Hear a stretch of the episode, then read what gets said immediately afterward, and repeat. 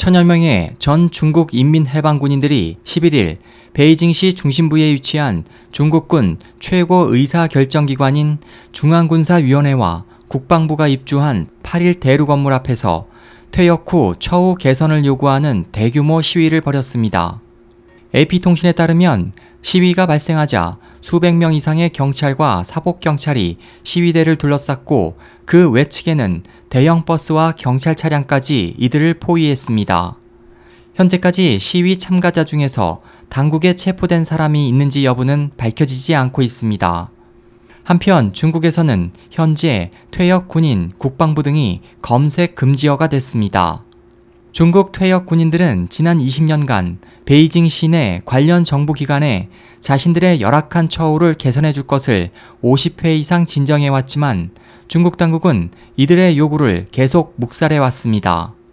중국 언론들의 과거 보도에 따르면 당국의 대우에 불만을 품은 퇴역 군인들은 주로 두 그룹으로 나뉩니다.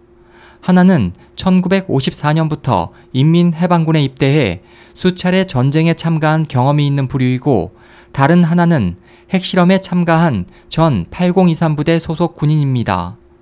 이들은 퇴역 후 복지, 의료, 생활 보조금 등이 적어 나이가 들수록 생활이 궁핍해지고 있다고 호소하고 있습니다. 이에 대해 시사평론가 황거즈는 퇴역 군인들의 대규모 시위는 중국 공산당 정권의 전제적 본질과 장점인 정권 하에서의 부정부패와 깊이 관련된다고 지적했습니다.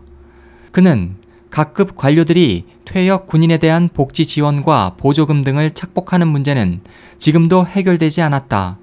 자신의 권력을 유지하기 위해서는 아낌없이 돈을 투자해 국민을 압제하지만 국민의 생활 문제를 해결할 생각은 전혀 없는 것이 지금 중국의 상황이라고 지적했습니다. SOH 희망지성 국제방송 홍승일이었습니다.